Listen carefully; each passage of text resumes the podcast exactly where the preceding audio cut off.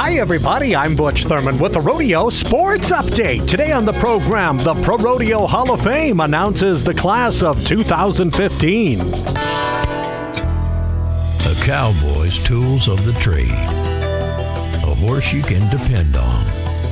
Saddle. Spurs. Favorite hat.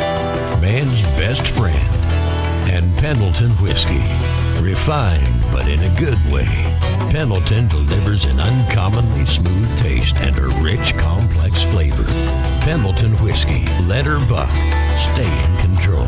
World champion cowboys Tom Nesmith, Mark Garrett, Bob Wagner, and Harry Charters, along with rodeo notable Jack Hanum, the Hendrix Brothers Specialty Act, and four-time team roping head horse of the year, Precious Speck, head the two thousand fifteen induction class for the Pro Rodeo Hall of Fame.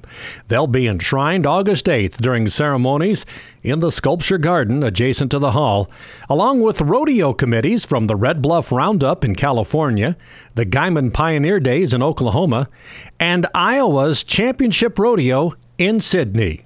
Pro Rodeo Hall of Famer Cotton Rosser was inducted into the National Cowboy and Western Heritage Museum's Hall of Great Westerners in Oklahoma City on April nineteenth. The eighty-six-year-old Rosser joins the likes of former U S Presidents Ronald Reagan, Dwight D. Eisenhower, and Theodore Roosevelt. The Hall of Great Westerners recognizes those who have lived and encouraged the Western lifestyle. The ceremony, hosted by Patrick and Ethan Wayne, the sons of the late actor John Wayne. And the Professional Bull Riders Built Ford Tough Series Tour is in Des Moines, Iowa this Saturday and Sunday. I'm Butch Thurman. This is the Rodeo Sports Update.